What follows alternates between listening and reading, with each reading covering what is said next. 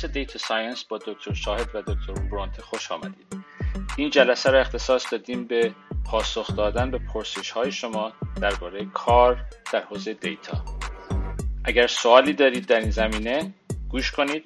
شاید سوال شما هم جزو این پرسش ها و پاسخ ها باشه. با ما باشید.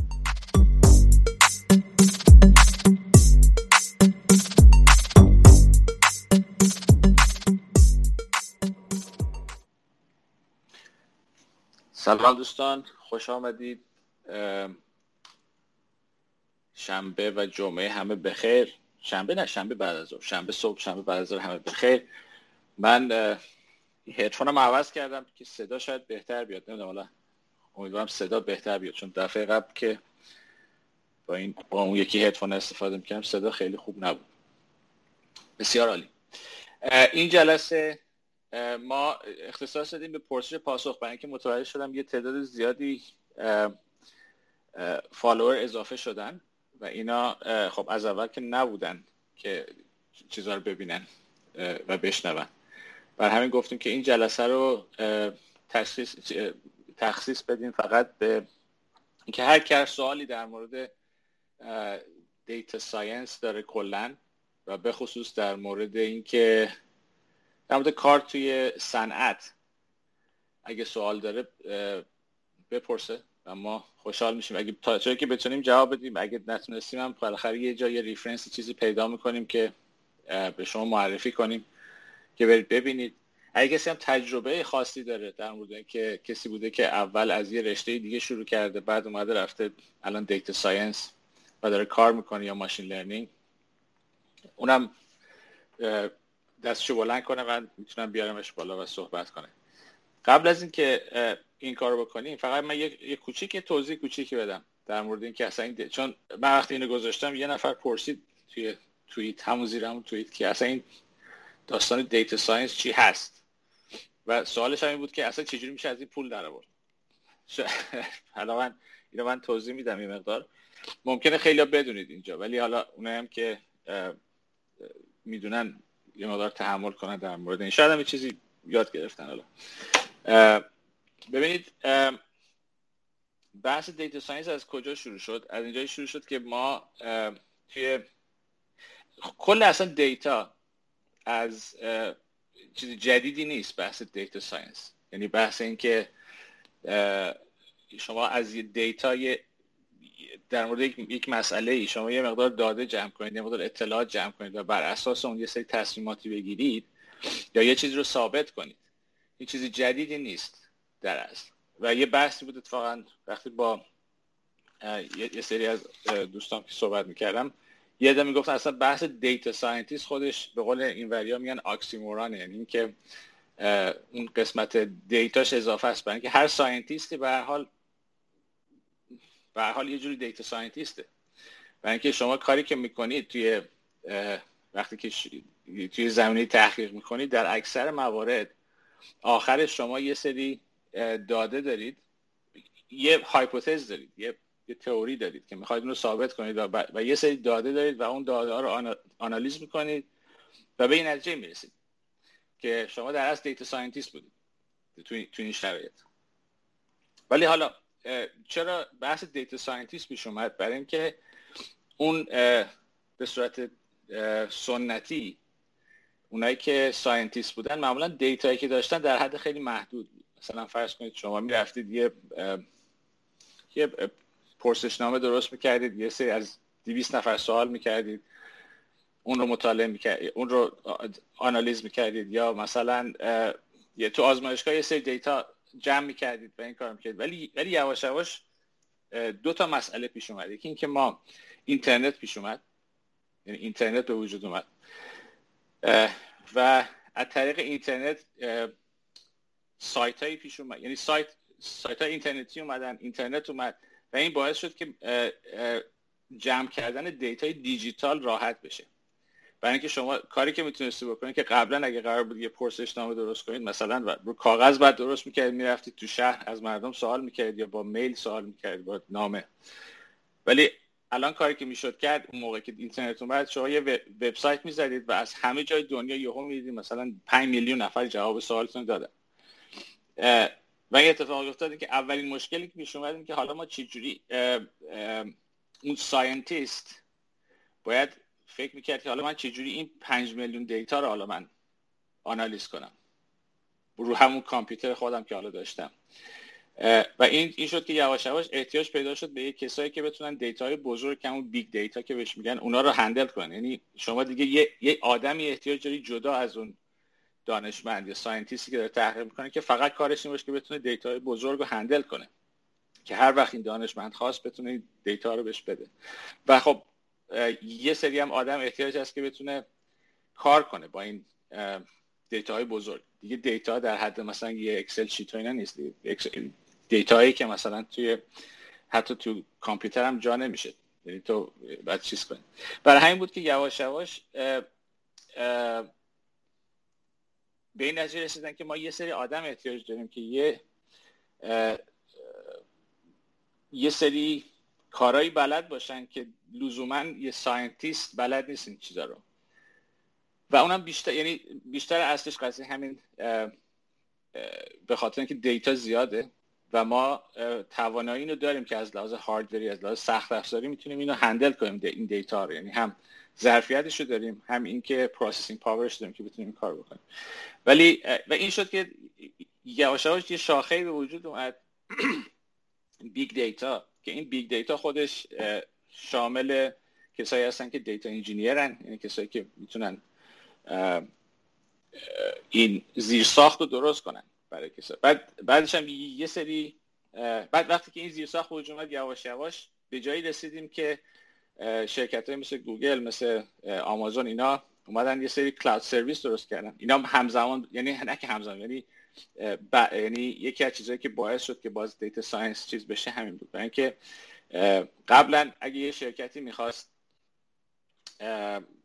دیتا جمع کنه و این دیتا رو آنالیز کنه و کلا یه دیتا یعنی بر اساس دیتا تصمیم بگیره اینا مجبور بودن که برن یه گروه data scientist بگیرن یه گروه data engineer بگیرن بعد سرور بگیرن خودشون سرور درست کنن دیتا یه data center برای خودشون درست کنن الان دیگه اونم احتیاج نیست. و اینکه تمام اینا باعث شد که data science خیلی پرطرفدار بشه برای اینکه یعنی احتیاج زیاد هست. یعنی بازار احتیاج داره به یعنی هر حتی شرکت کوچیک هم احتیاج دارن به کسی که این role رو بلد باشه یعنی role data science حالا اینی که در آینده ما حتما احتیاج داشته باشیم یه نفر data scientist باشه فقط یه بحثه.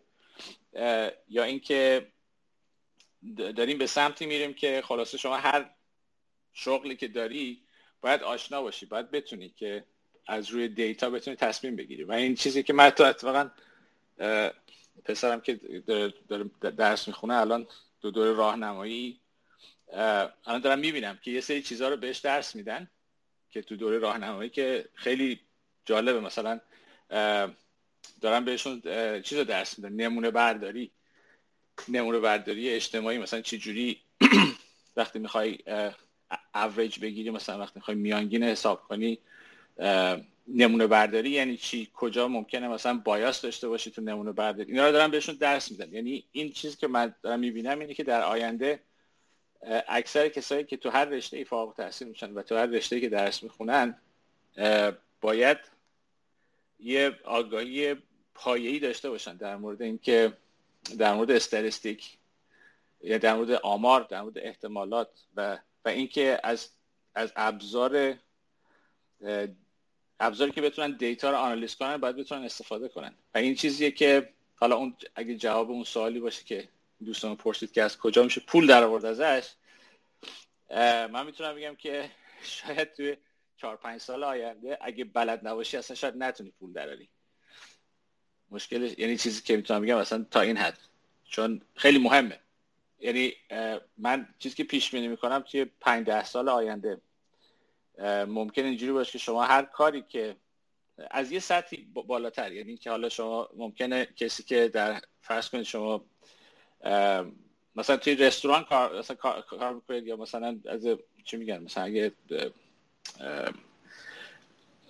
حالا آشپز حتی حتی تا, این حد مثلا من فهم کنم کسی که میره فرض کنید می‌خواد بشه سرآشپز که می‌خواد بشه چون اونم یه business برخوش یعنی یه،, یه چیز دیگه. اونم حتی تا اون حد بلد باشه که چی جوری چه وقتی می‌خواد غذا درست کنه باید بدونه که مثلا از از آماری تو این تو اطراف اون رستوران چه کسایی زندگی می‌کنن چه غذاهایی هست چه چیزایی چه مواد اولیه این‌ورا راحتتر گیر میاد.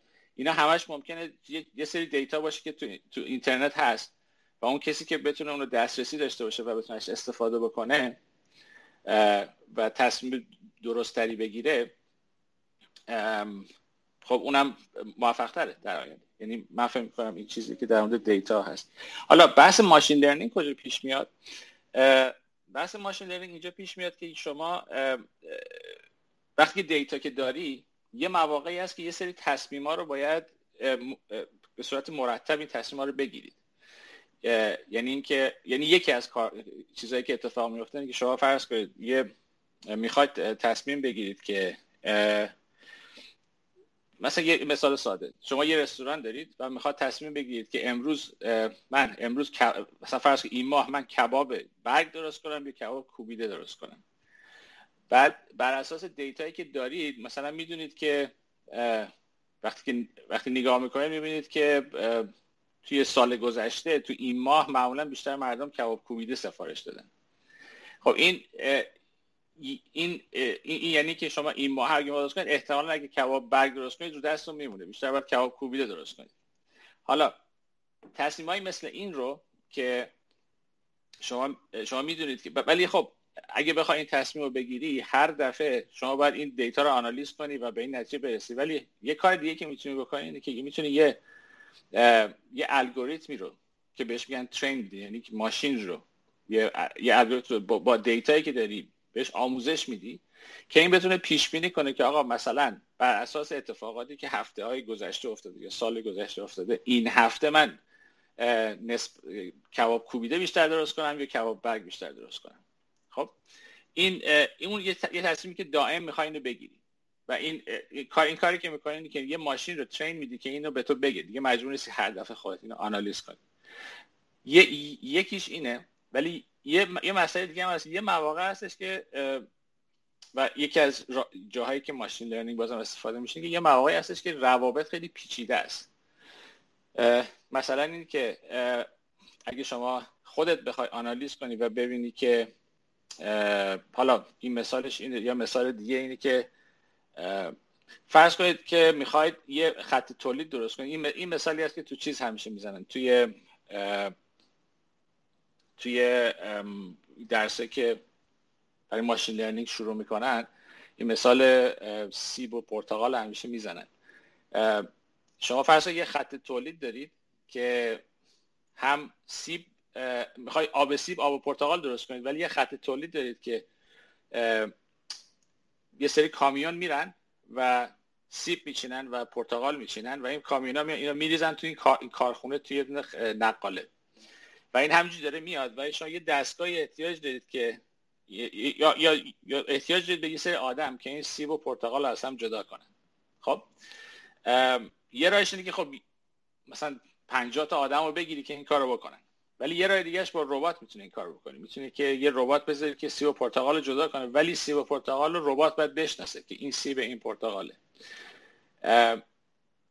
یه راهش اینه که شما برنامه ریزی کنید مثلا بگی که فرض کنید برای ربات برنامه کنید که رنگ رو تشخیص بده. رنگ نارنجیه یا رنگ قرمزه.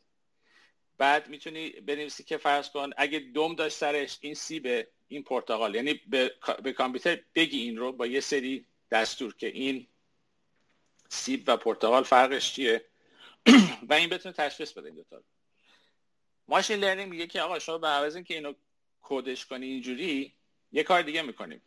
ما یه سیستمی درست می‌کنیم که تو لزومی نداره به این بگی که فرق پرتغال با سیب چیه. تو فقط یه تعدادی سیب بین نشون بده یه تعدادی پرتغال بهش نشون بده و این خودش تشخیص میده از اون به بعد که کدوم سیب کدوم پرتغاله که این یکی سیب و پرتغال یکی مثال دیگه هم سگ و گربه است که این کار می‌کنه. حالا این یعنی چی؟ این یعنی که شما عوض اینکه پیچیدگی رو یا اون چیزی که قرار اون complexity رو توی کد بذاری یعنی که خودت با if and then اینو چیز کنی اینو ور میداری و می‌بری توی دیتا یعنی complexity تو به که توی کد داشته باشی complexity رو وارد دیتا می‌کنی. و این این و این حالت برای, برای automate کردن خیلی بهتره. چرا حالا خوبه این؟ برای اینکه در خیلی از موارد رابطه بین حالا تو سیب و پرتقال شما می‌تونید بگی این گرد نارنجیه ولی یه سری چیزها هست که خود ماشین ممکنه یاد بگیره. یه سری روابطی رو بین یعنی یه سری تفاوتایی رو بین سیب و پرتقال بتونه یاد بگیری که شما هیچ وقت اصلا نمی‌دونستی این وجود داره. یعنی آدم خودش اینو متوجه نمیشه که این وجود داره. ولی ماشین چون داره آنالیز می‌کنه خودش اینو متوجه میشه.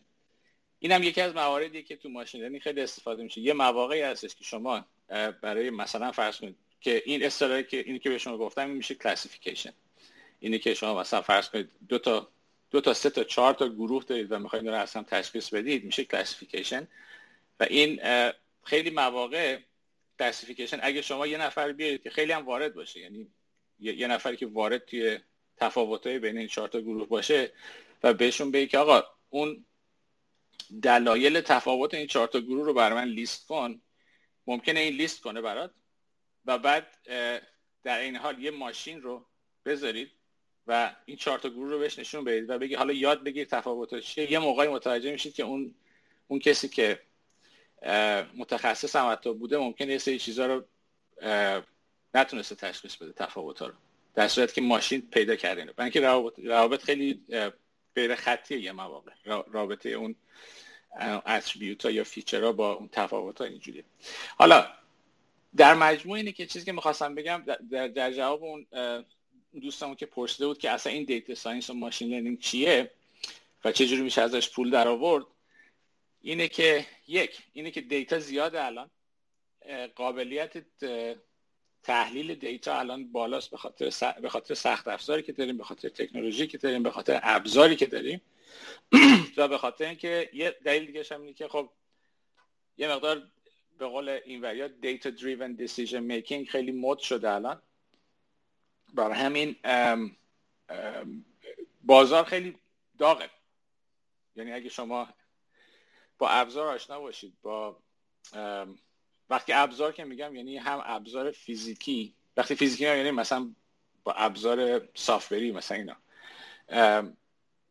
با اون اگه آشنا باشید و با ابزار علمیش هم اگه آشنا باشید که حالا می‌تونه آمار احتمال باشه جبر خطی باشه با این چیز آشنا باشید خیلی جا کار هست براتون که می‌تونید پیدا کنید.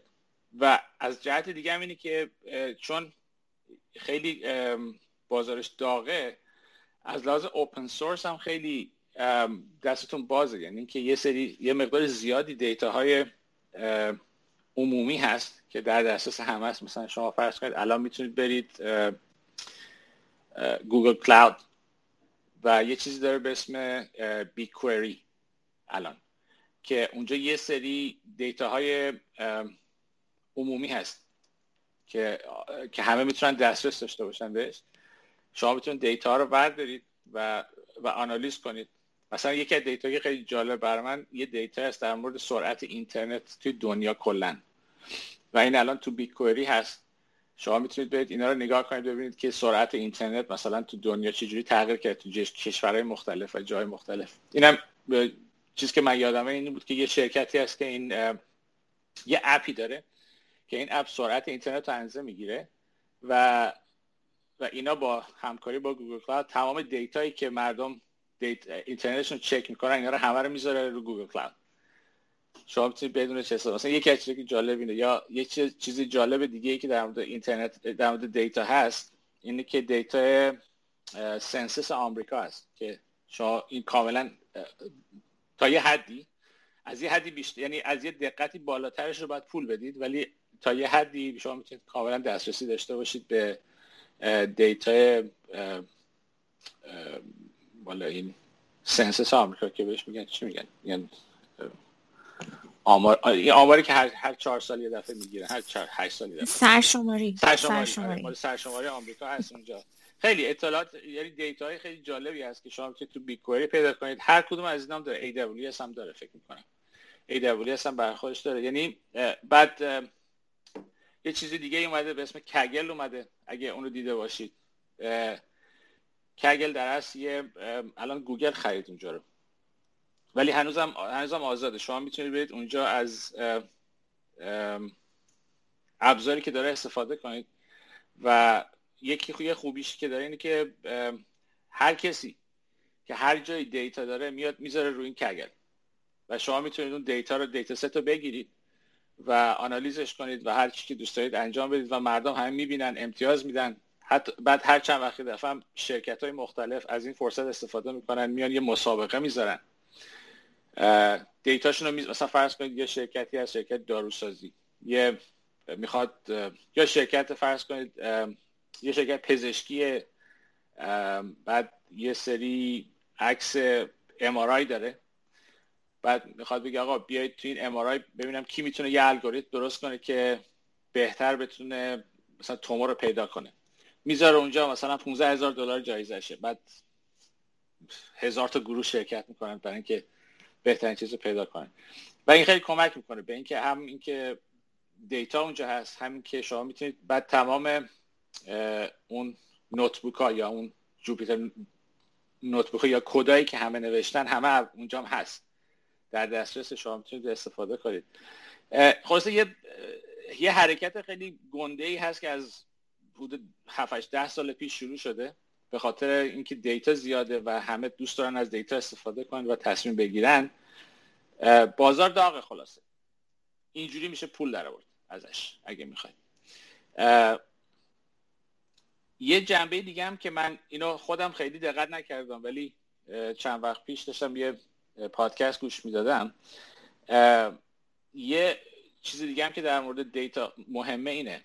اینه که تا تو خیلی از شاخه ها خیلی از شاخه هایی که توی بازار هست یه مشکلی که وجود داره عدم تقارنه بین اطلاعاتی که مشتری و و صاحب کار داره یعنی بین خریدار و فروشنده هست. مثلا شما فرض کنید شما وقتی می‌خواید برید خونه بخرید یا می‌خواد برید ماشین بخرید اون کسی که فروشنده است خیلی اطلاعات بیشتری داره نسبت به اون ماشینی که داره میفروشه تا اینکه شما می‌خواید بخری. و خیلی راحت ممکنه اونا رو قایم کنه. یا خونه اون کسی که تو اون محله داره زندگی می‌کنه خیلی بیشتر می‌دونه در مورد اون خونه تا اینکه اون کسی که می‌خواد بخره. و قبلا اینجوری بود که خیلی سخت بود برای کسی برای خریدار که اون اطلاعاتو داشته باشه. مثلا تو آمازون هم, چیز قبل از که آمازون بیادم همین بود. اگه دقت کنید یکی از کاربردهایی که الان خیلی مهمه و به نظر من خیلی جالبه اینه که خیلی از کمپانی های موفق مثل آمازون مثل زیلو مثل مثل ایبی مثل حتی مثلا چیزایی مثل گلاسدور فرض کنید. اینا از دیتا مثلا یک استفاده خیلی جالبی که دارن می‌کنن اینه که اینا سعی می‌کنن این این عدم تقارن رو به هم بزنن. مثلا قبلا شما می‌خواستی خونه بخری تنها تنها سورس اطلاعاتی که داشتی چی بود؟ این بود که از خود طرف بپرسی که خونه رو می‌خواد بفروشه. از دو تا همسایه بپرسی. فوقش مثلا اگه یه آشنا داشتی که بونگایی بود اون بهت اطلاع می‌داد. ولی همه ممکن اشتباه اطلاع بدن بهت. ولی وقتی که زیلو که اومد یه مقدار این ب... این آمبولانس یه به هم یعنی این عدم تقارن به هم خورد. اینی که شما به عنوان خریدار می‌تونی اطلاعات خیلی بیشتری بگیری الان. در مورد در مورد که خب چه مدرسه این اطراف هست کدوم مدرسه بهتره حتی وصل کردن به این که کدوم مدرسه بهتره. یعنی در کل مسئله اینه که این اون چیزی که میگم من خودم تا همین دو سه روز پیش اینجوری بهش فکر نکردم. تا موقعی که پادکست چیز رو گوش کردم پادکست مال اون مؤسس شرکت Zillow که بعد اول Expedia رو درست کرد بعد Zillow رو درست کرد بعدش هم رفت رو درست کرد. این کلا فلسفهش این بود. گفت که فلسفه من توی درست کردن شرکت اینه که از data یی که الان هست استفاده کنیم و بتونیم این عدم تقارن رو برطرف کنیم. حالا چرا اینو گفتم؟ برای اینکه خیلی مواقع وقتی شما روی مثلا وقتی می‌خواد روی data کار بکنی تو ذهنت اینه که خب یه شرکتی هست یه سری data داره من مشکل این شرکت رو می‌خوام برطرف کنم با این data یی که هست. ولی یه سری راه جالب میشه به با همین data میشه به راه حلای جالب رسید که اصلا کاملا جدیده. مثلا این فلسفه این که من می‌خوام از دیتا استفاده کنم که عدم تقارن بین مشتری رو و فروشنده یعنی بین فروشنده و خریدار رو من بتونم اینو برطرف کنم یا یه خورده بهترش کنم. این کاملا یه طرز فکری جدیدی. شما از دیتا استفاده می‌کنه که مشکل کاملا جدید هر کاری که میشه سه تا شرکت باش درست کرد و اینم که در آینده اینایی که میرن سمت دیتا احتمالا به راه خیلی جالبی می‌رسن که از دیتا چجوری استفاده کنن. نه فقط برای اینکه فرض کنید حالا فروش فلان شرکت بالا ببرن یا اینکه چه می‌دونم بهترین مشتری رو برای طرف پیدا کنن یا کدوم فیلم برای کدوم مشتری بهتره. اینا اینا حالا راه حلی است که الان دارن استفاده می‌کنن. ولی راه حل جالب تری هم احتمال در آینده میاد که بخوان استفاده کنن. حالا این اون چیزی بود که اون سوال جواب اون سوال بود که در مجموع اصلا data science چیه؟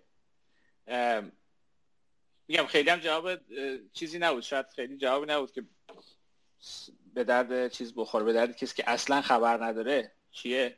ولی در مجموع که امیدوارم یه خورده متوجه شده باشید که حالا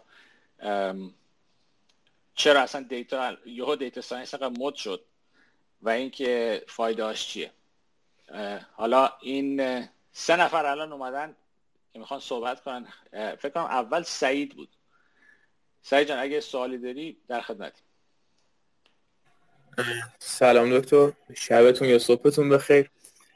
خیلی ممنون از اینکه این فرصت رو میدیم به ما که بیشتر بدونیم.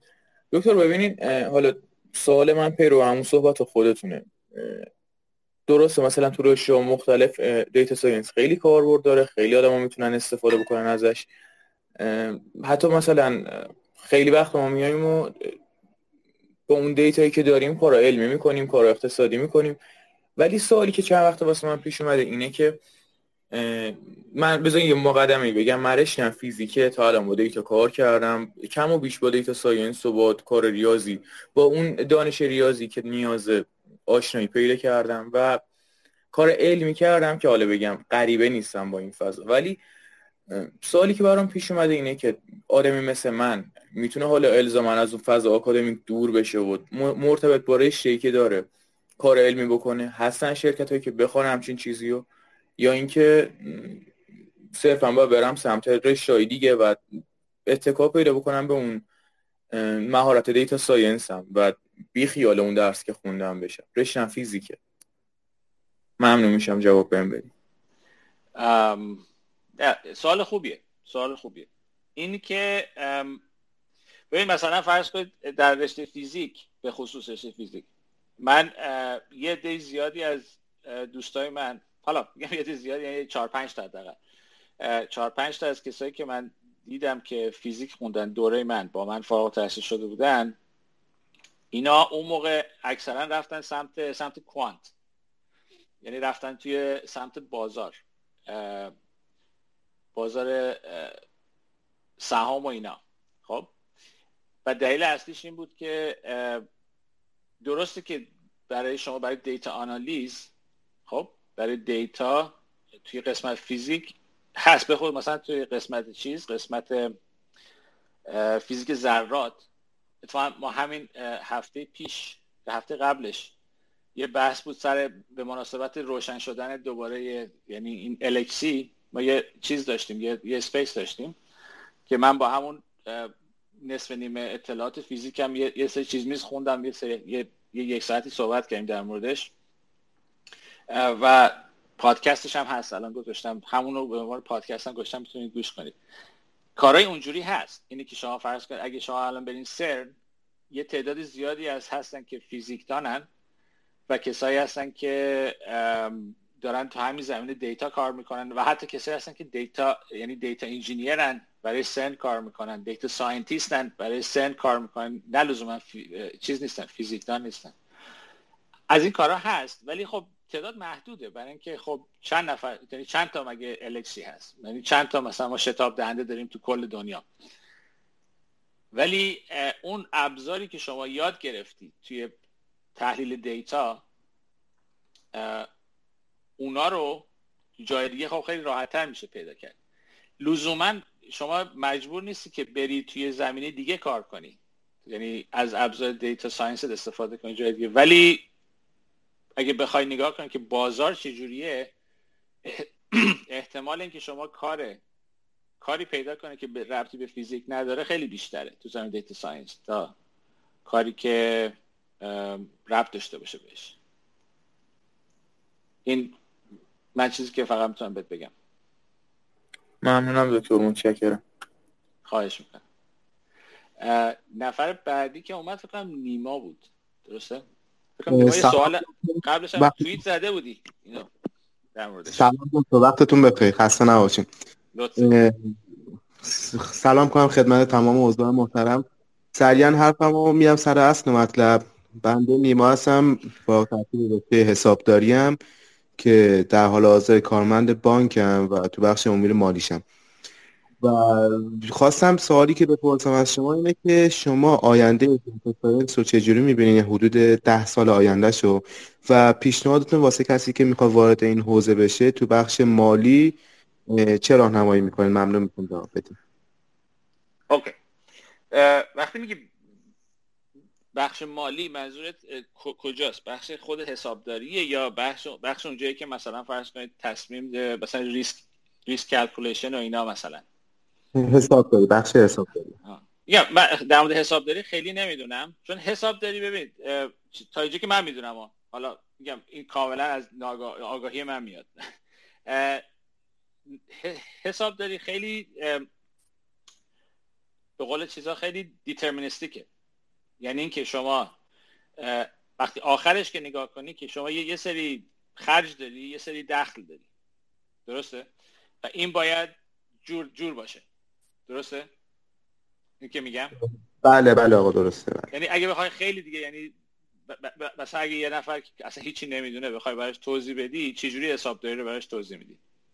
خب حسابداری من بخوام به طور کلی براتون توضیح بدم. از سه تا ماهیت درآمدها و هزینه و سرمایه تشکیل میشه که باید پایان هر دوره مالی به صورت ترازنامه همه رو به صورت تراز در بیاریم درست شامل میشه که هزینه و درآمد باید تراز با سرمایه مساوی باشه. درست. حالا درسته بفرمایید. چیزی که می‌خواستم بگم اینه که یعنی آخرش خیلی چیزه خیلی اریثمتیکه یعنی خیلی خیلی که چیز نادونسته توش نیست. درسته؟ درسته ولی یه سری محاسبات داره که قطعا فقط وابسته به هزینه هزینه و درآمدها نمیشه. مثل چی؟ امور مالیاتی داره این وسط و چیزای قبیل این. آها. حالا اون بحث امور مالیاتیش اون بحث یه جداست. ولی آخرش من که فهم کنم یعنی برای هر چیزی فرمول هست. درسته. یعنی برای همه چی فرمول هست شما فرمولش رو می‌ذاری و, و, و چیز می‌کنی اینجور تو اینجور field ا خب تو اینجور چیزهایی که مثل اینه معمولا machine learning یا data science برای خود اون کار خیلی کمکی نمی‌کنه ولی توی aggregate ممکنه کمک کنه. مثلا فرض کنید شما اگه می‌خواید حالا اونم میگم چون بهش فکر نکردم خیلی. نمی‌دونم تا چه حدی می‌تونه اونجا کمک کنه ولی توی شاخهای دیگه که مربوط میشه به امور مالی مثلا اگه شما تو بانک کار می‌کنید بانک خیلی کارهای دیگه داره که machine learning و data science خیلی کمک می‌کنه. مثلا شما فرض کنید تو زمینه وام دادن. حالا تو ایران من نمی‌دونم وقتی یه نفر که می‌خواد بره وام بگیره خب چجوری تعیین می‌کنن که این بهش وام بدن یا نه؟ حد اینجا یه سری پارامترهای خیلی عجیب غریبی استفاده می‌کنن. مثلا فرض کنید پارامتر که استفاده می‌کنن یه چیزی هست به اسم کردیت سکور اینجا استفاده می‌کنن. اینجا ما داریم. که تو ایران فکر نمی کنم هنوز داشته باشیم اینو. بعد یه کردیت سکور هست. اینی که در چند وقت پیش مثلا وام گرفته پول داده یا نه یعنی وامش رو پس داده یا نه چقدر وام گرفته قبلا. اجاره نشین خونه داره اینا همه رو اینا رو همه رو در نظر می‌گیرن و بر اساس این تصمیم می‌گیرن که این به این وام بدن یا نه یا چقدر بهش وام بدن. و این قبلا خب یه نفر با دست حساب می‌کرد ولی الان دیگه چیز شده. الان به صورت اتوماتیک سعی می‌کنن یه, الگوریتمایی داشته باشن که بعضی مواقع machine learning ممکن استفاده کنن که بتونن تصمیم بگیرن اینا. یا مثلا risk factor همین تو همین محاسبه وام دادن یا وام ندادن یه, گروهی هستن اصلا کلا که این risk calculation می‌کنن که آقا مثلا ما اگه به این وام بدیم چقدر احتمال داره که تو شیش ماه آینده این وامش اصلا کلا نتونه پس بده کلا اعلام ورشکستگی کنه. که اگه این احتمالش بالا باشه بهش نمیدن. اینجور جاها بر اساس دیتایی که قبلا داشته باشید یعنی ه... یعنی اینجوری بگم در مجموع اگه تو بانک کار می‌کنی برو برو نگاه کن ببین که اون متخصصی که داره یه تصمیمی رو می‌گیره. خب؟ بر اساس تجربی اگر بر اساس تجربیات قبلی خودش یه سری تصمیم رو می‌گیره اونجا جایی که میشه ماشین لرنینگ ازش استفاده کرد. این بهترین راهی که می‌تونی پیدا کنی. مثلا فرض کنید شما اگه یه نفر تو بانک دارید که این مسئول ت... چیز مسئول اینه که آنالیز کنه و بگی که این طرف وام بگیره یا نه. بشین باش صحبت کن بگو که آقا مثلا شما بر اساس چه چیزایی تصمیم می‌گیری؟ اونم میگه که آقا من بر اساس این چیزا تصمیم می‌گیرم. و میگه خب حالا اینی که مثلا میگی که فرض کن سن طرف این باشه این از کجا میگی سن طرف این باشه؟ میگه آقا ما دیت ما قبلا مثلا توی ده سال گذشته معمولا آدمایی که بالاتر از این سنن یا پایینتر این سنن وامشون رو خوب پس نمیدن. اونجا متوجه میشین که خب این یه چیز تجربی از data قبلی استفاده کردی یعنی اگه اون data رو بگیری و یه machine learning train بدی اون می‌تونه همین کارو بکنه بعد احتمالا. این اون جاییه که تو ده 15 سال آینده می‌رسه. الانم که اینجا هستیم الان تو آمریکا ما توی چیز ف... توی finance finance که وقتی میگم نه قسمت اون قسمت چی میگن؟ مدیریت سرمایه و اینا نه. همین قسمت بانک که وام بدن وام بگیرن به کی وام بدن که اینا یه مقدار زیادی از machine learning و data science داره استفاده میشه و من مطمئنم یا الان تو ایران داره استفاده میشه یا اگر استفاده نشه در چند سال آینده میاد و استفاده میشه. حالا کوهست یه سوال داشت دستش بالاست. سلام دوستان. نه راستش من سوال نداشتم. گفتم یه نکته ای رو هم من در ادامه همین صحبت های شما اضافه کنم. من حقیقتش نمی‌دونم که حسابداری توی ایران به چه شکل است ولی توی آمریکا اکثر مواقع شما احتیاج دارین به یه حسابدار که توی قضیه مالیاتی کمکتون بکنه یا جناب هست اگه میکروفونتون رو میوت کنید خشخش نکنید خیلی خوب میشه. مرسی. در مورد مثلا مالیات کمکتون می‌کنه یا مثلا اگر سرمایه گذاری بخوایم بکنین این خیلی مثلا مهم هست. بعد حالا کاری که برای مثلا این در واقع حسابدارا یا اکانتنت ها لازم هست مثلا چطوری می‌تونن از data science که نه از data analyst استفاده بکنن این هستش که برای مثلا تصمیم های مالیاتی سوال های پیچیده مالیاتی می‌تونن مثلا از این استفاده بکنن یه مدل باش مدل بکنن قضیه رو. یا وقتی که فرضا یه مثلا client ی داره یه مشتری داره که اومده گفته من می‌خوام به یه پولی دارم از یه جایی مثلا سهام فلان رو فروختم حالا می‌خوام سرمایه گذاری کنم توی خریدن خونه. کجا من خونه بخرم خوبه یا کجا؟ مثلا اصلا رو چه چیزی من سرمایه گذاری بکنم که پول من یه سودی بهم برسونه؟ اینا رو معمولا حسابدارها انجام میدن.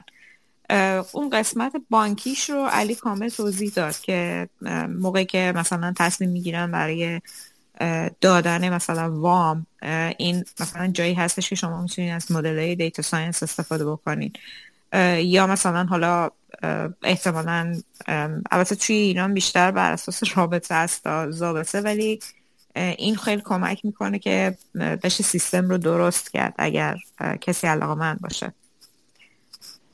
آره فقط آره فقط یه نکته چون ترجمه یه مقدار ترجمه انگلیسی به فارسی ممکنه خرده قاطی بشه. اینجا تو ایران میگن حسابدار خب؟ ولی اینجا وقتی میگید accountant یه مواقعی accountant فقط کارش اینه که همین ترازنامه رو برای درست کنه. یعنی اینکه اینی که شما چقدر خرج کردید چقدر دخل دارید چقدر سرمایه دارید همین. ولی یه موقع, یه موقع هست که همون accountant کار money manager هم می‌کنه یا wealth management یعنی اون کسیه که نه تنها ترازنامه رو انجام میده برات کار مالیاتی هم انجام میده که معمولا اکانتنت این کارو می‌کنه. ولی کار دیگه هم اینه که مثلا فرض کن بهت یه سری ادوایز هم میده. یعنی یعنی بهت میگه که فرض کن تو الان انقدر پول داری گذاشتی مثلا تو بانک اینو می‌تونی مثلا فلان کار رو بکنی باش که مثلا یه سودی هم بگیری. یعنی حالا نمی‌دونم تو ایران این, این شخص رو بهش چی میگن؟ حالا اگه حساب اونم بهش حسابدار میگن یا چی بهش میگن؟ این کسی که این کارو می‌کنه. کسی هست که بدونه؟ وسط حرفتو من یه نکته هم بهتون بگم. اون بحثی که شما میگین با سه راهنمای دریافت وام یا مشاوره اقتصادی ما بهش میگیم مشاوره اقتصادی. مسلما با مشتری زیاد این رابطه ایجاد نمیشه. با خود افراد بانکدار یا مدیرای مالیمون.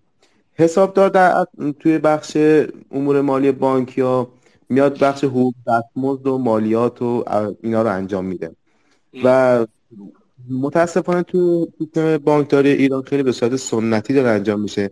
این روشی که شما گفتین که حسابدار باید بیاد نمی‌دونم کار رو انجام بده نه بر دریافت وام. شرایط دریافت وام تو ایران به این شکله که یه نفر متقاضی میاد. خانم درست گفتن که بیشتر شرایط ضوابط و روابطه. ولی خب بخواد بیشتر شرایط دریافت وام توی ایران بخش عظیمی به ضوابط و روابط ربط داره. ولی خب برای دریافت وام که تو ایران می‌خوام بدن الله data science فکر نکنم بتونید حساب باز کرد. چون کسی که میاد وام می‌گیره بهش میگن آقا مستندات مالی تو بهم نشون بده. بعد شرایط باز پرداخت هم نشون بده. ما بعد اساس اینا میایم به این مبلغ وام میدیم. ولی ما الان خود تو خود بانک ما یه بخش تجزیه و تحلیل و تحلیل و آنالیز داریم.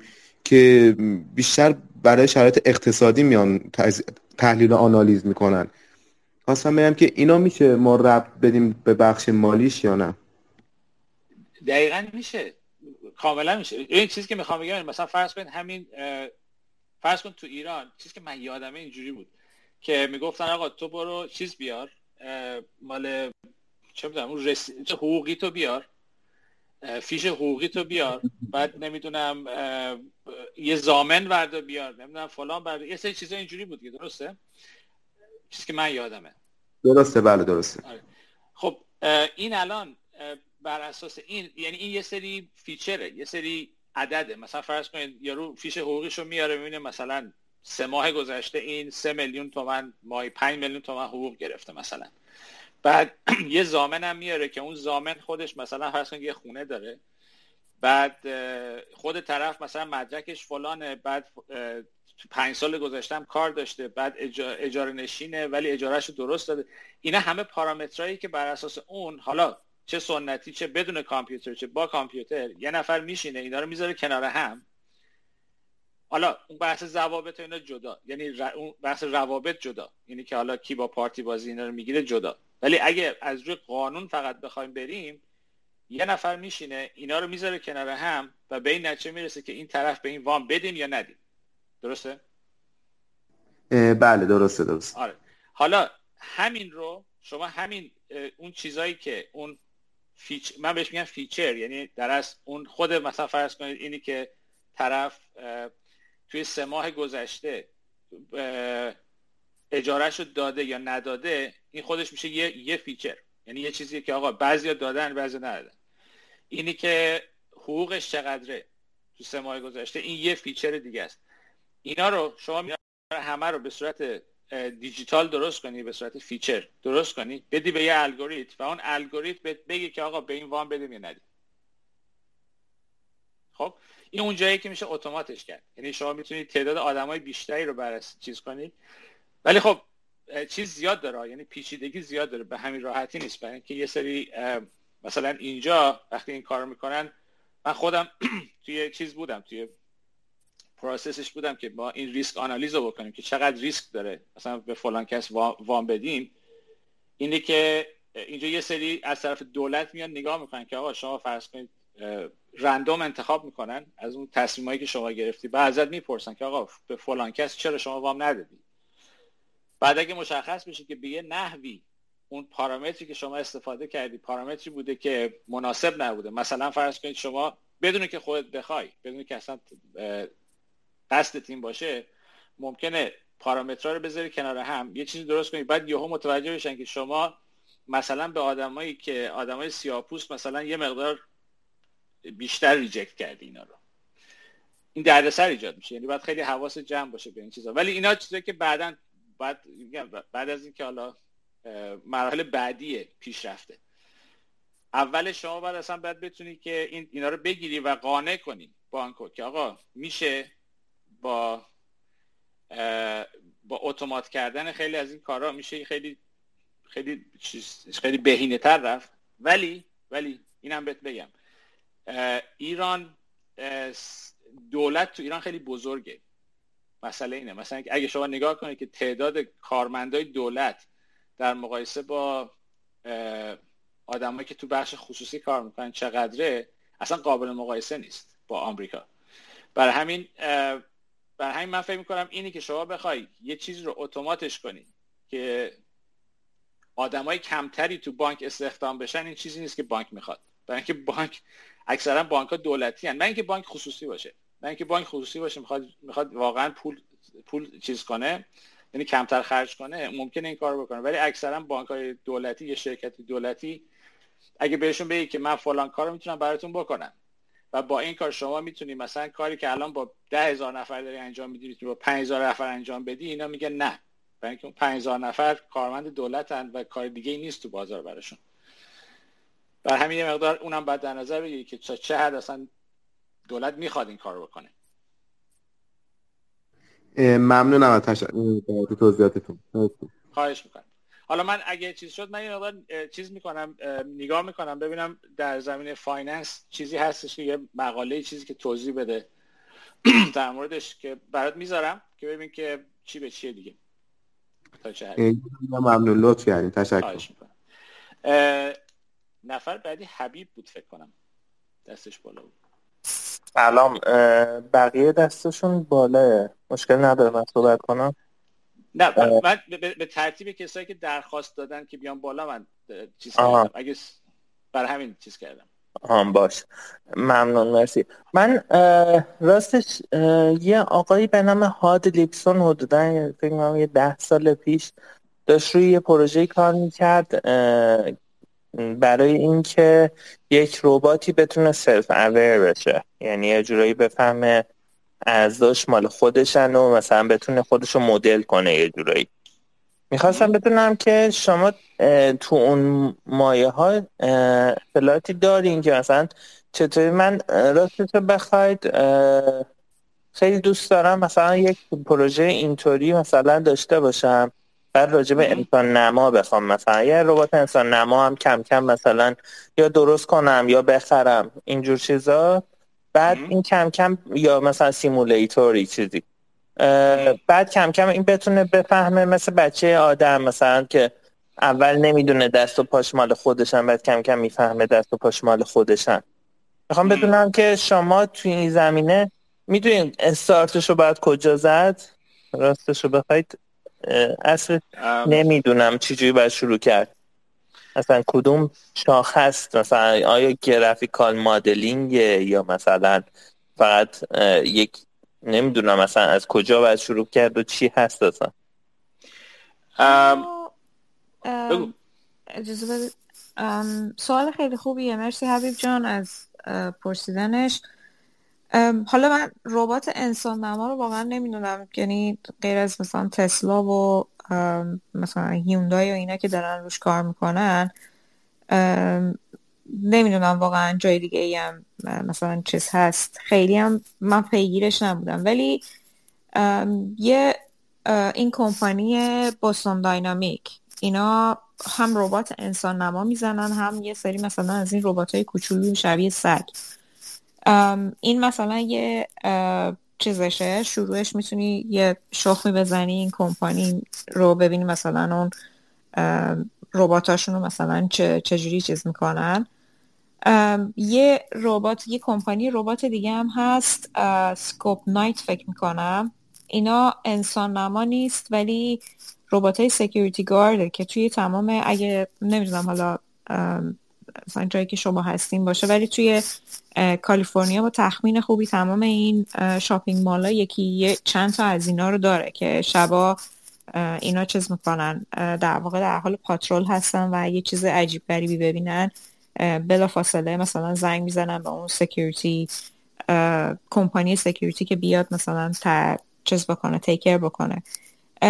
اکثرا حالا چیزی که تو می‌خوای می‌خوای بدونی که از مثلا هاردورش رو از کجا شروع کنی؟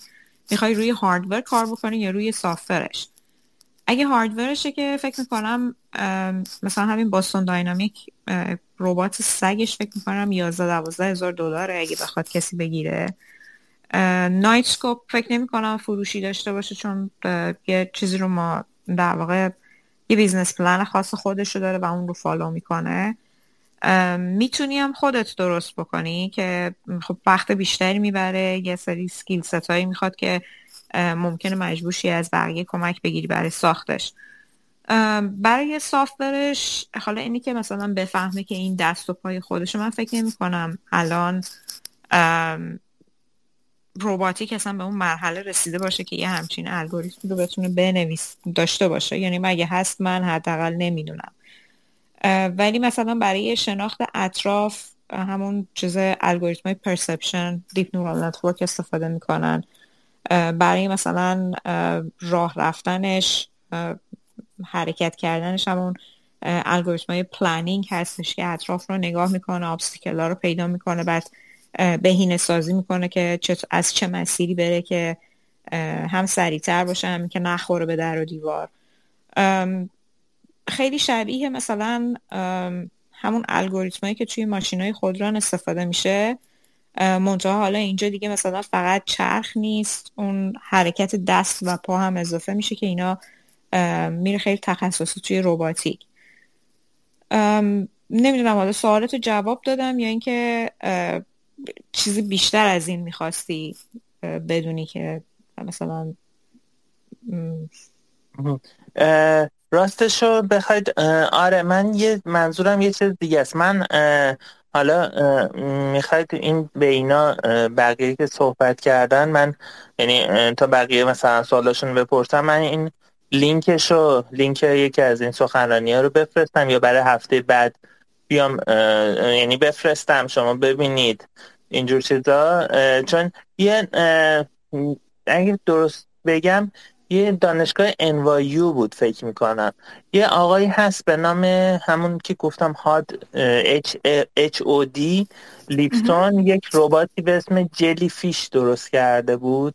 حدودا فکر می‌کنم 2014 یا 2012 بود. این انقدر حرکت کرده بود و فیدبک گرفته بود از حرکتش. حالا با چند تا آی و اینجور چیزا. بعد فهمیده بود مثلا این چهار تا دستی که داره تقریبا چه شکلیه و تونسته بود یک روش راه رفتن مثلا از نقطه A به نقطه B حرکت کردن و به صورت یک یک جورایی مثل یک همون جلیفیش یا مثلا مثل این ستاره های دریایی دقیقا. مثل اونا حرکت می‌کرد و این تونسته بود خودش این حرکت رو خلق کنه بدون اینکه مثلا بهش بگن که این چی هست. بعد ایدهش هم این بود که این ربات حتی نمی‌دونه مثلا آیا شکل مار داره شکل مثلا چهار تا دست و پا داره چه شکلی هستن. بعد من راستش این حالا این ویدیو رو میفرستم یعنی شیر می‌کنم شما رو تگ می‌کنم. بعد شما خواستید نگاه کنید بعد هفته بعد راجع صحبت کنید.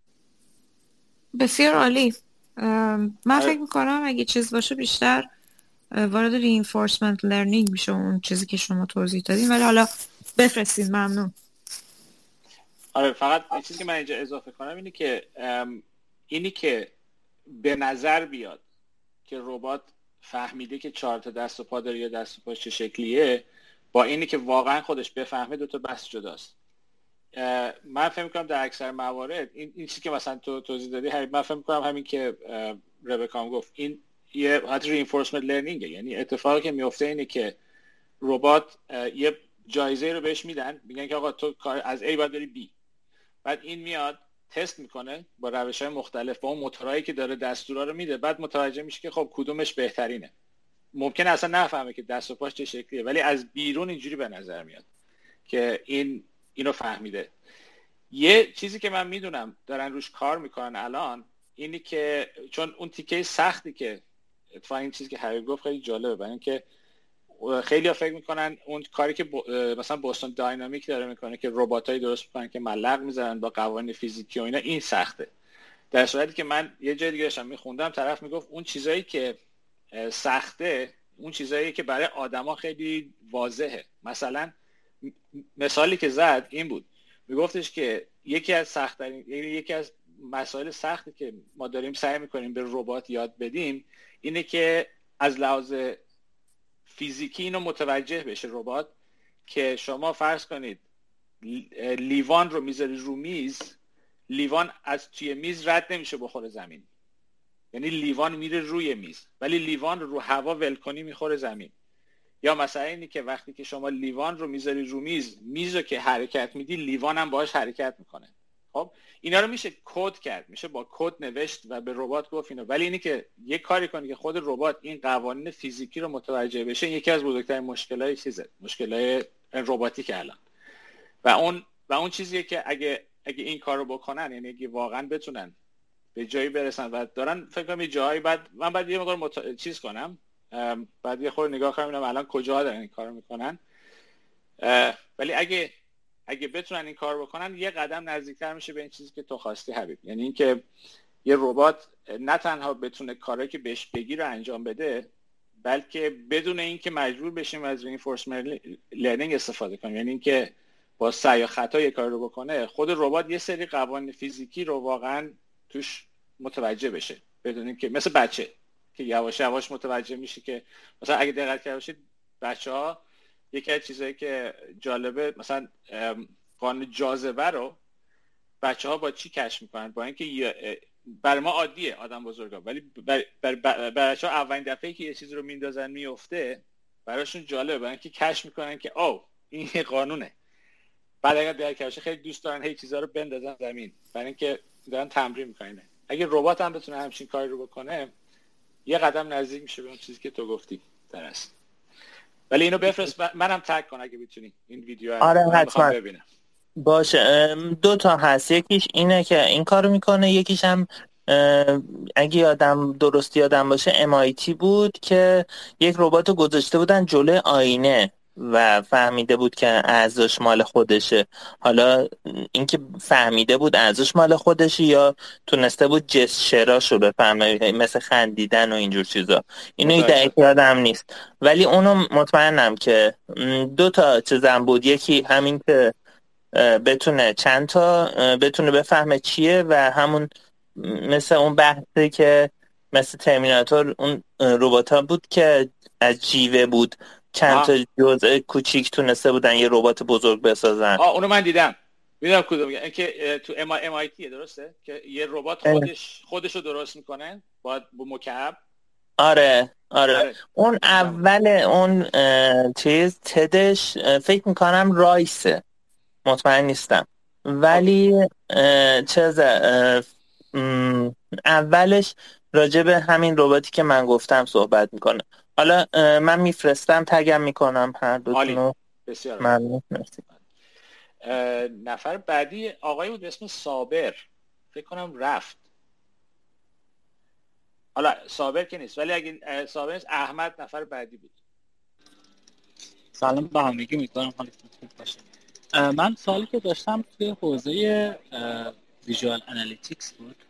من دارم در حال حاضر دانشجوام توی حوزه data science یه master توی data science و business intelligence دارم. ولی در حال حاضر تمرکز اصلی روی حوزه visual analytics سوالی که من داشتم این بود که این حوزه وقتی که وارد industry میشه حالا تو کمپانی بزرگ در واقع چه position ی هستش که از visual analytics زیاد استفاده می‌کنه؟ مثلا data data data analysis هستش. چه چه position ی هستش به عنوان data scientist اگه وارد یک کمپانی بشی می‌تونی از این skill استفاده می‌تونی می‌تونی یه مقدار برای من توضیح بدی که visual analytics درش درش چی کار می‌کنی تو visual analytics؟ من در واقع همون data visualization هستش که شما آره. میاد و به صورت innovative داده رو به بهترین حالت ممکن به user نمایش می‌دید و در واقع یه جوری human in loop می‌کنید واسه اون analytical reasoning که دارین انجام. این چیزایی که من من خودم باش روبرو بودم اینه که یه data scientist خب معمولا باید خیلی خوب این data visualization رو بدونه.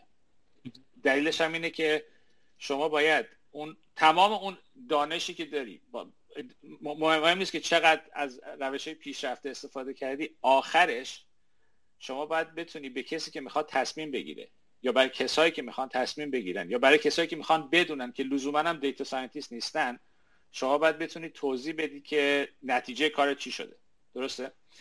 وقتی که وقتی که همچین اتفاقی بیفته یعنی که شما بتونی یکی از ابزارهایی که داری غیر از حالا اون storytelling و اینا یکی ابزاری که داری که کمکت می‌تونه بکنه همین data visualization ه یعنی یه data scientist لزوما کسی نیستش که حالا visual analytics خونده ولی باید اینو بلد باشه.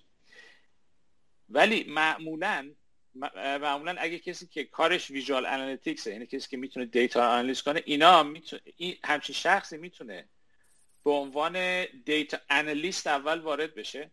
برای اینکه data analyst کسیه که حداقل اون جایی که من کار کردم data analyst کسیه که خیلی مستقیم یعنی با یه چی میگم با یه degree of separation یعنی حتی یه, یه degree هم یعنی کاملا مستقیم معمولا data analyst به, به, کسی report میده به گزارش میده که این شخص تصمیم گیرنده است. مثلا شما اگه شما یه VP of something داری این معمولا یکی دو تا دیتا آنالیست هستن که با این کار می‌کنن. یا اگه CTO داری یا CEO داری معمولا چند تا دیتا آنالیست هستن با این کار می‌کنن. و اینا معمولا یکی از چی میگن؟ یکی از اسکیل های خیلی خیلی مهمشون اینه که بتونن data visualization داشته باشن که بتونن نشون بدن. ولی لزوما شما تو اون شرایط لزوما خیلی از روش های به قول چیزی که شما گفتید از روش های جدید و innovative استفاده نمی‌کنه برای اینکه معمولا اگه خیلی innovative هم باشه طرف خودش ممکن اصلا متوجه نشه. اون کسی که داره می‌خواد یعنی اون کسی که می‌خواد می‌خوای بهش پیغام برسونی ممکن پیغام نگیره اصلا. برای همین اون کسی که به نظر من visualization یا visual analytics خونده data analyst براش بهتره. ولی یه, یه شغلای جدیدی هم به وجود اومده الان به خاطر همین data که خیلی جا مثلا فرض قبلا تا مثلا 7 8 سال پیش روزنامه ها معمولا اصلا گروه data science اینا نداشتن معمولا. ولی الان که شما نگاه می‌کنید تقریبا همه روزنامه های مهم آمریکا همه یه گروه data analyst دارن و من مطمئنم یه, یه،, یه چند تا visual analytics دارن. یعنی analytic دارن. اینا برای اینکه مثلا شما الان نیویورک تایمز که باز می‌کنی هر چند وقت دفعه یه یه دونه از این visualization های عجیب غریب گذاشتن در مورد توضیح یه چیزی. یا مثلا یا یا الان وبسایت های خبری اکثرا همه یه یکی دو نفر حداقل یا یه گروهی دارن که اینا کارشون visual analytics ه هر که بیشتر پیش میریم این مهم میشه که شما این پیشرفتهایی که تو data science اتفاق میفته اگه شما اینو بخوای منتقل کنی به های عادی احتیاج داری به یه نفری که تو این زمینه کار کرده باشه. حالا در خلاصه بخوام بگم شما برای آینده شغلی دو تا راه داری. یکی اینکه راه سنتی رو بری و اینکه بری بری مثلا فرض کن دیتا آنالیست بشی و از اون تواناییات توی ویژوال استفاده کنی و بتونی یه دیتا آنالیستی بشی که خیلی راحتتر داستان تعریف می‌کنی.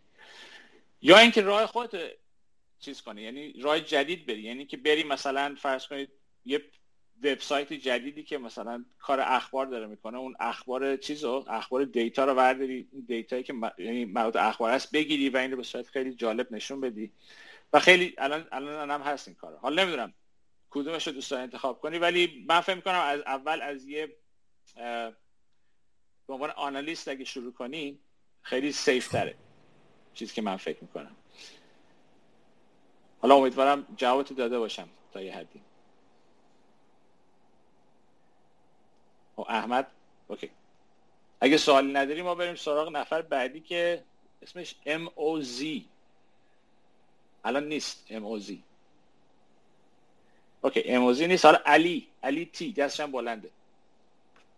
سلام من یه, یه چند تا چون دو تا سوال شد که من یکم تجربه داشتم گفتیم که کسی می‌تونه بیاد بالا جواب بده اومدم که جواب شدم. سلامت باش.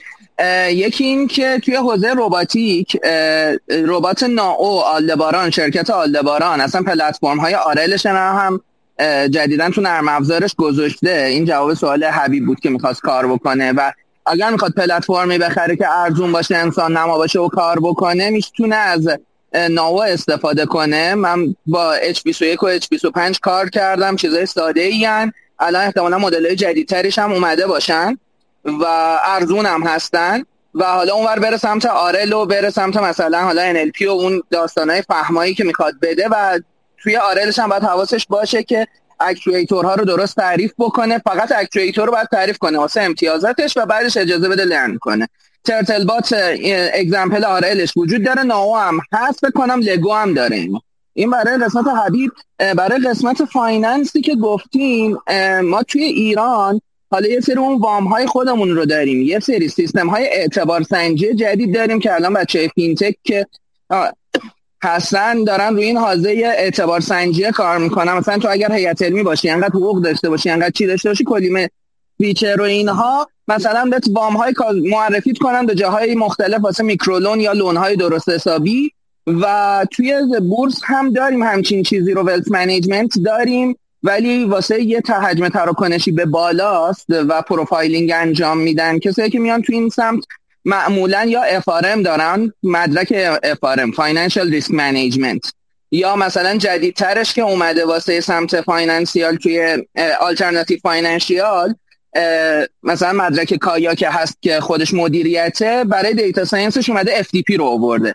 financial data processing یه مدرکیه که شما باید با concept های machine learning ی آشنا باشی. Python هم بلد باشی ولی آزمونش مثلا کد زدن نداره. و خب این آدمایی که اینا رو می‌خونن می‌تونن که مثلا حالا توی بحث است اگر که مثلا alternative finance باشن برن سمت استارتاپ ها و اینا تو کار سرمایه گذاری اونا باشه و یه ترکیبی از BI داره و data science و حالا بیشتر مالی و اگر که برن سمت CFA و مثلا charter financial association می‌تونن تو بورس و اینا اقدام بکنن و بچه هم که می‌خوان توی data science چیز کار بکنن.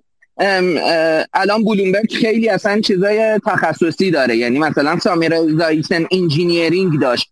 من چند وقت پیش چک کردم. و خب حالا شاید به API Bloomberg نتونن دسترسی پیدا کنن. مثلا terminal BB هست یه library Python یا quant یه data های بورسی رو داره چارت ها رو داره و مثلا واسه visualization به Tableau و اینا وصل میشه به Plotly وصل میشه و می‌تونن یه سری کارها بکنن اونجا هم. و الان داره trend میشه. یعنی FDP charter holder داره trend میشه تو دنیا.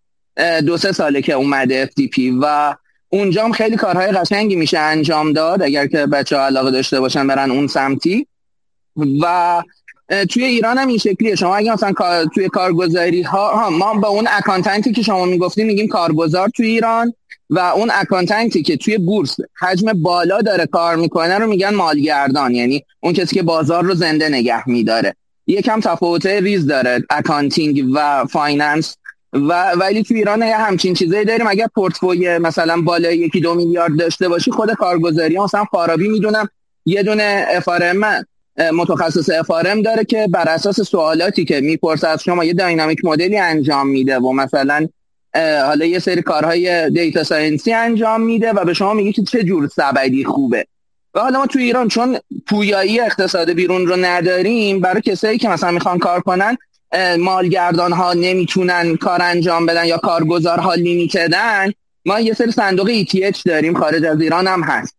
و مثلا به آدما میگن که تو تو این صندوق پول بذار تو این چند تا صندوق پول بذار و معمولا مشاوره میدن خود کارگزاری ها و حالا آدما می‌تونن کارگزار یا ولس منیجر استخدام کنن. این حسابداری ندارن دانش سرمایه گذاری دارن و هست تو ایران ولی مال از ما بهترونه بسیار عالی. خب آقا این به نظر میاد شما خیلی اطلاعات دارید تو این زمینه.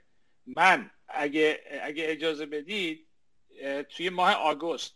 خب یه جلسه می‌ذارم چون به نظر میاد چیز جالبی. چون من خودم خیلی نمی‌دونم در مورد سیستم ایران چجوریه اگه اجازه بدیم ما شما رو دعوت کنیم که یه مقدار در این مورد یه یک ساعت صحبت کنید برای بزرگوار من اگر بتونم یکی دو تا از دوستام که توی ایران CFA charter holder یا مثلا FRM دارن بتونم دعوت کنم که خیلی بهتر میشه. اونا قشنگ تخصصی مالیشو بگن. اگر data science ش چیزی بود من در خدمتتون هستم.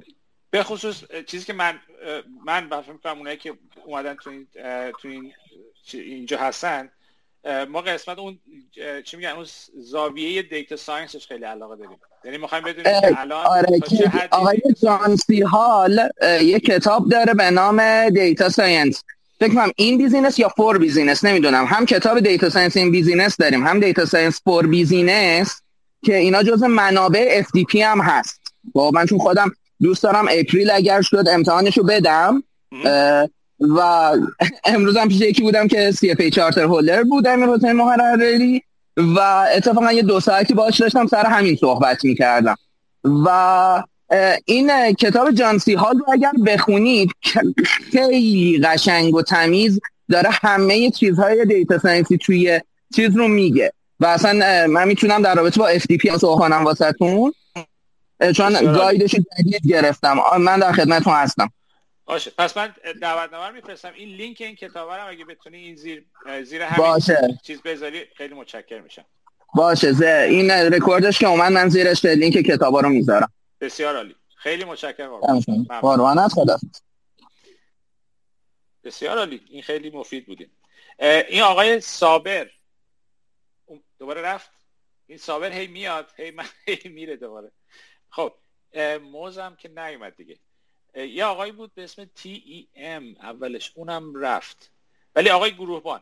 الان دیگه اون که رفتن گروهبان اسخر سلام وقتی آقای جنابم بعد از این. جناب تیردان. بعدش. بفرمایید آقا. خوب هستین. من در مورد سوال حبیب که در مورد روباتیک سوالش سه اطلاع داشتم. حالا گفتم در اینجا بیانش کنم. حالا یکی اینکه همونجور که می‌دونین حوزه روباتیک یه حوزه میان رشته ایه و کلا تقسیم میشه به سه بخش. یکی مکانیک رباته یکی کنترل خود ربات یکی فهم درک محیطه. خب یکی از نظرهای خوبی که open source هم هست راست هست که می‌تونن استفاده کنن بدون اینکه هیچ هزینه بکنن برای خرید یک ربات. می‌تونن یه simulation خیلی کامل از یه ربات داشته باشن. تو حوزه روباتیک بعد و خب برن سراغ الگوریتم های درک محیط ادراک محیط و این قضیه ها روباتیک اپریشنال سیستم بعد اینکه خب حوزه روباتیک حوزه خیلی وسیعه و نمیشه یک کاری از صفر تا صد حتی یه شخص به تنهایی انجام بده و هم این قضیه وجود داره. چیزی که کوهاست گفت در مورد بوستون داینامیکس. خب این شرکت یکی سر این خارق العاده است که داره اینا رو به هم خوبی پیوند میده. این نیست که بتونه فقط یه ربات ساخته باشه. ربات از سه قسمت اصلی تشکیل شده که هم باید مکانیکش درست باشه. ما محدودیت های مکانیکی داریم تو این حوزه. و نمی‌تونیم همه حرکاتی که نیازه رو داشته باشیم. یکی از محدودیت های دیگه همون اینه که کنترلر هامون باید سریع و real time باشن و از اون ور الگوریتم های درک محیطمون. من خواستم این دو تو داشت بذارم اینجا که حالا دوستان که خواستن استفاده کنن اگه سوالی هم داشتن می‌تونن از من بپرسن. بسیار عالی. هر لینکی که فکر می‌کنی مفیده من این space که چیز شد زیر این space چیزو بذار لینکشو بذار من ریتویت می‌کنم که بقیه هم ببینن. حتما چشم. بسیار.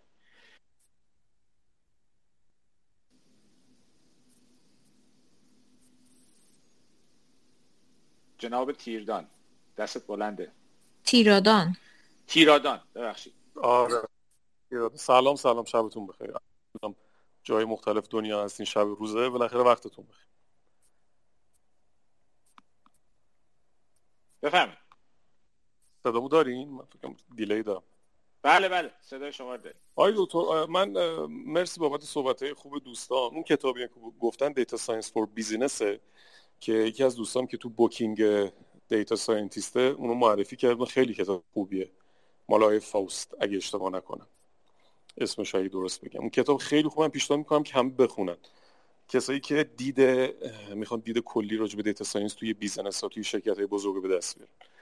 یه سوال کلیشه بپرسم آقای دکتر. نظرتون راجع به اینکه این job opportunity بخوام آدم پیدا کنه توی اروپا چیه؟ یه یه راهکار کلی میدین برای کسایی که دنبال این position های کاری تو data science و data analyst هستن؟ ببینید خیلی یعنی من خودم خیلی search کردم و دوستان پرسیدم خیلی سایت های مختلف Glassdoor و فلان و فلان و فلان. ولی یه جور کلی بحث حالا مچ کردن رزومه و پیدا کردن این جابا رو اگه یه توضیح کلی بدین که یه رودمپ خوبی بشه برای خودم حتی برای دوستان واقعا ممنونتون میشم. شاید من بهترین کسی نباشم که بتونه اینو بگه چون من خودم از ایران اقدام نکردم برای اروپا برای کار. ولی چیزی کلی که می‌تونم بهتون بگم در, در مورد در مورد data science اینه که خب یه سری چیزها رو اگه بدونین خیلی خوبه.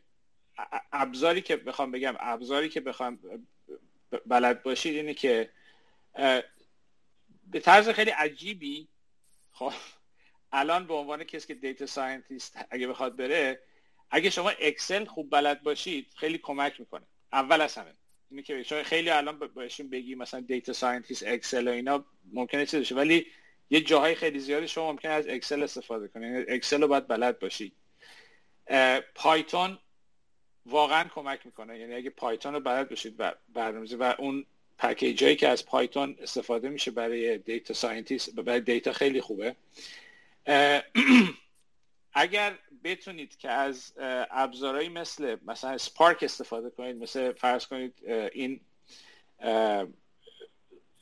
حتی میگم الان خیلی راحت تر شد. یعنی الان کسایی که می‌خوان data scientist باشن اگه شما بلد باشید که از فرض کنید چیزی مثل ابزارهایی مثل فرض کنید برای Python که برای data science استفاده میشه استفاده کنید الان راحت تر شده که مثل Spark هم استفاده کردنش راحت شده برای اینکه اون شرکت مثل Databricks و اینا اومدن و این کار کردن. statistics خب خیلی مهمه که که بلد باشید. یه چیزی که خیلی خیلی بازم مهمه روش های مختلف testing ه مثل A/B testing. اینا رو اگه بلد باشید تو تو رزومتون داشته باشید که قبلا این کار کردید مهمه. اگه یه کار اگه تو ایران سابقه کاری داشته باشید تو این زمینه و نشون بدید که چی کار کردید تو این زمینه. مثلا فرض کنید اگه توی شرکتی بودید و تو اون شرکت شما فرض کنید تو قسمت فروش بودید بعد یه سری آنالیز کردید دیتا رو اگه بتونید نشون بدید که چجوری اون کمک کرده به فروش مثلا. اینا خیلی کمک می‌کنه. این خیلی کلیه. اینی که حالا شما از ایران چجوری کار پیدا کنید تو اروپا تخصص من نیست چون من این کار نکردم خودم. این بهتره کسی اگه کسی هست اینجا که از ایران کار دیتا ساینس پیدا کرده تو اروپا بیاد توضیح بده که چیکار کرده. و چیزی هم بهتون بگم که اگه کسی هم بیاد توضیح بده احتمالا شما یه قسمت هایش می‌تونی برداری که شما به عنوان یه شخص شرایط خودتو داری. بعد خودت نگاه کنی که چجوری می‌تونی بری دیگه. اگه اجازه بدیم منم یه نکته رو اشاره کنم. همه اینایی که جناب دکتر گفتن کاملا یعنی خیلی مهمه که اینا رو شما بخونید بلد باشید به عنوان basic data data science چیزی که فکر می‌کنم از همش مهمتر اینه که شا... اگر از یه شاخه دیگه ببخشید. از یه رشته دیگه دارین میاین توی data science باید اپلیکیشناش رو پیدا بکنید. یعنی مثلا فرزن مثلا مثال خودم رو میگم. من مثلا از image processing پردازش تصویر و signal processing که اومدم خب خیلی چیزا basic هاش اصلا کاملا عین همدیگه بود. یه سری الگوریتم رو باید یاد می‌گرفتم که مثلا بتونم کارمو مثلا را بندازم. قبل از هر چیز به نظر من تحقیق در مورد اینکه رشتهتون چقدر اصلا data science توش کاربردی هستش بیشتر کمکتون می‌کنه. تا اینکه برین از بیخ از اول یه چیزی رو شروع بکنین که خیلی ممکنه تو رشته شما مثلا اپلیکیشن چندانی هم نداشته باشه. وقتی این کار بکنید بعد کم کم می‌تونید اصلا کلا مسیرتون رو کاملا عوض بکنید برین سمت data science و مثلا برین تو شاخه های دیگه هم چیز بکنید. در واقع کار بکنید و پروژه بگیرید. یه نکته هم که آقای دکتر اشاره کردن همین که خیلی مهمه که شما یه تجربه کاری در این زمینه بر خودتون داشته باشین که بتونید بذارید توی رزومتون که نشون بده شما در این زمینه کار کردین. همین. یه, یه،, یه نکته دیگه هم که حالا اگه تجربه کاری ندارید یه, یه راهی که می‌تونید استفاده کنید من خودم برای این کار این کار نکردم. برای پیدا کردن کار این کار نکردم ولی برای اینکه جالب بود انجام دادم.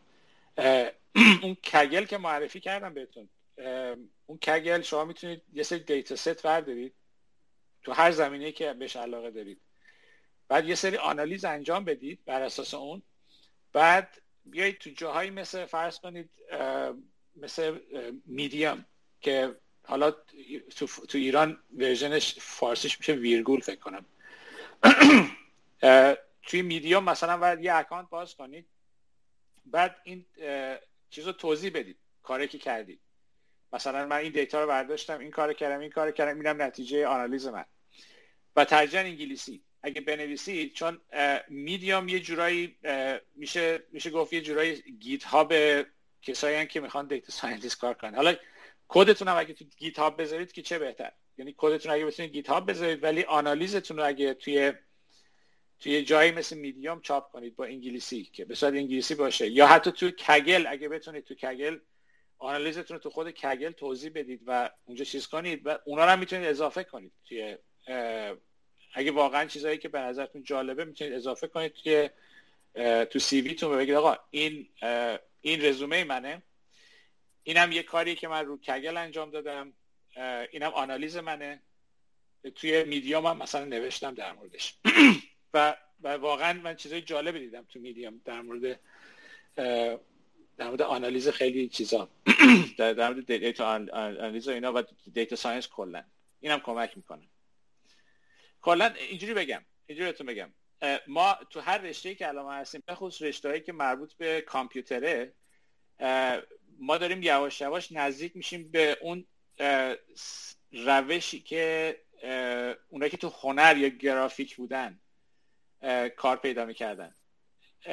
تا جا که مردم شما پسرمون تو گرافیک کار می‌کرد اینا جوری که کار, پیدا می‌کردن اینجوری بود که شما یه, یه چیزی داشتی به اسم پورتفولیو.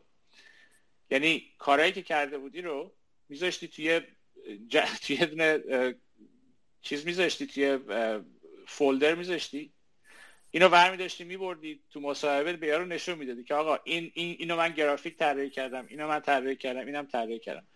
الان یکی از بهترین روش های کار پیدا کردن توی, توی نرم افزار یا توی توی data science تو, تو جای دیگه همین روش پورتفولیو یعنی شما اگه بتونید یه پورتفولیو درست کنی برای خودت که بتونن که مثلا توی GitHub باشه توی میدیوم باشه توی Kaggle باشه هر جا که باشه. اینو اگه بتونی به خصوص برای کسایی که تازه می‌خوان شروع کنن یعنی کسایی که سابقه کاری ندارن یه همچین پورتفولیوی برای خود درست کنی اونا رو می‌تونی تو CV ت اضافه کنی و به طرف می‌تونه ببینه که عملا شما مثلا چجوری آنالیز می‌کنی چجوری کدت چجوری روش را... وقتی یه مسئله بد دادن چجوری مسئله رو حل کردی. این یکی از راه خوبیه که میشه به اگر ایران هستین بشه استفاده کرد از این برای نمایش دادن قابلیتاتون. امیدوارم که جواب ولی اگه کسی هم... ولی با کسی صحبت کن که از ایران طرف data science کار پیدا کرده تو اروپا. اون بیشتر می‌تونه کمکت کنه. در مورد جزئیات احتمالا. نفر بعدی تم T E M. بفهمید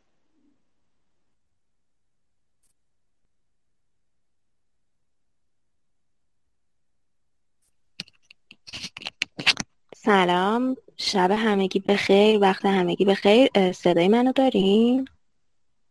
بله بله. بفهمید.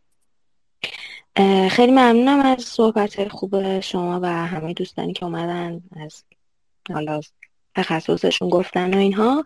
سوال من شاید یکم حالا ابتدایی اینها باشه توی این زمینه به خاطر اینکه خب من base م اساسا روانشناسیه و ارشدم هم روانسنجی.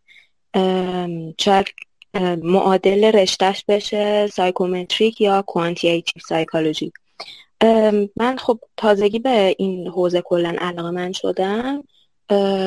و یه course ی رو گذروندم که خیلی مقدماتی بود توی حالا Coursera راجع به data science. و الان خب خیلی برام همه چیز که حالا سوال هست یعنی جای سوال داره. ولی خب اصلی ترین الان سوالم اینه که من خب یعنی حالا بر اساس تجربه شما یا حالا دوستان حاضر در جمع به نظرتون مثلا آیا من اگر تحصیلی اقدام کنم بهتر هست؟ یا اینکه اگر که حالا بمونم چند سالی کار مرتبط پیدا کنم بعد یاد بگیرم و بعد بعد از اون حالا کاری اپلای کنم.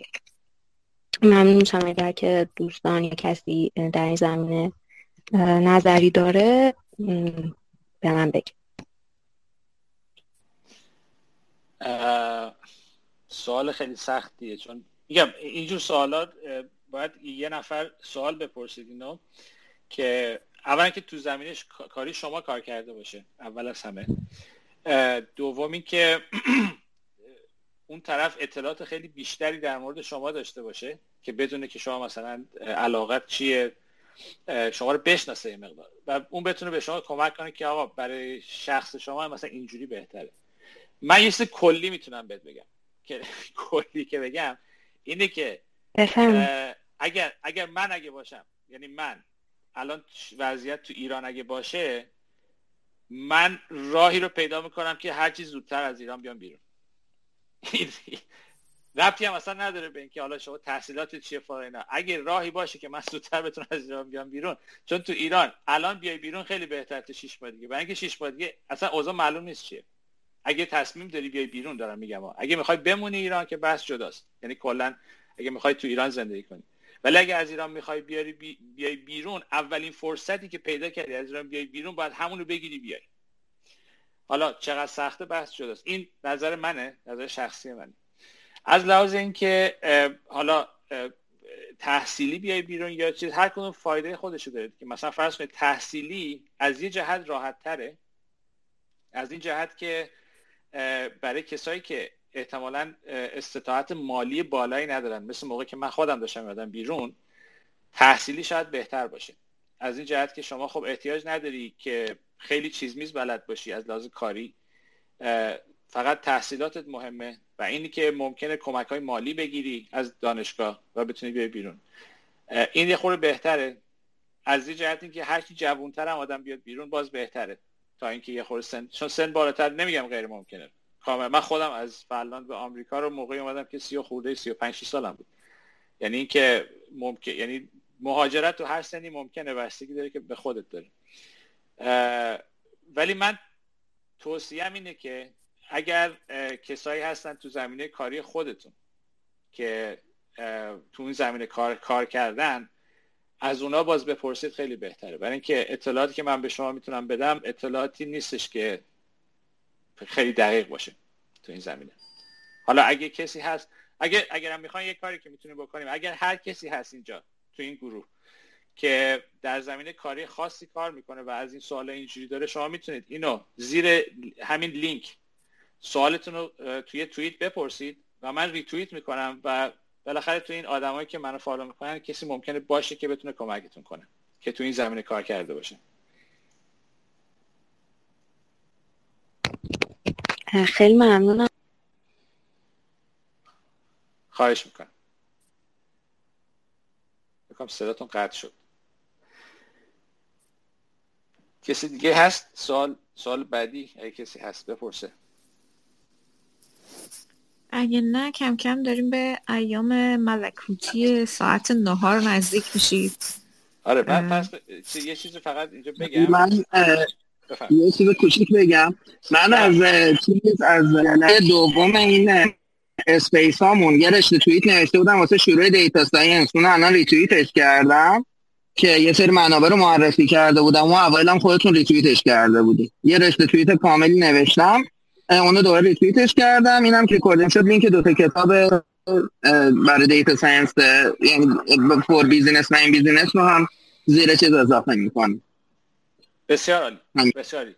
من بعد بعد از این جلسه یه, یه چیز یه message بهت می‌زنم که یه هماهنگی کنیم ببینیم که ما برای احتمالا 20 آگوست یا 27 آگوست اگه وقت داشته باشی در مورد این قضیه data science تو finance و اینا با هم صحبت کنیم. هم صحبت کنیم بسیار عالی. عالی عالی. شب و روز همگی بخیر. شب و روزتون بخیر خدا حافظ.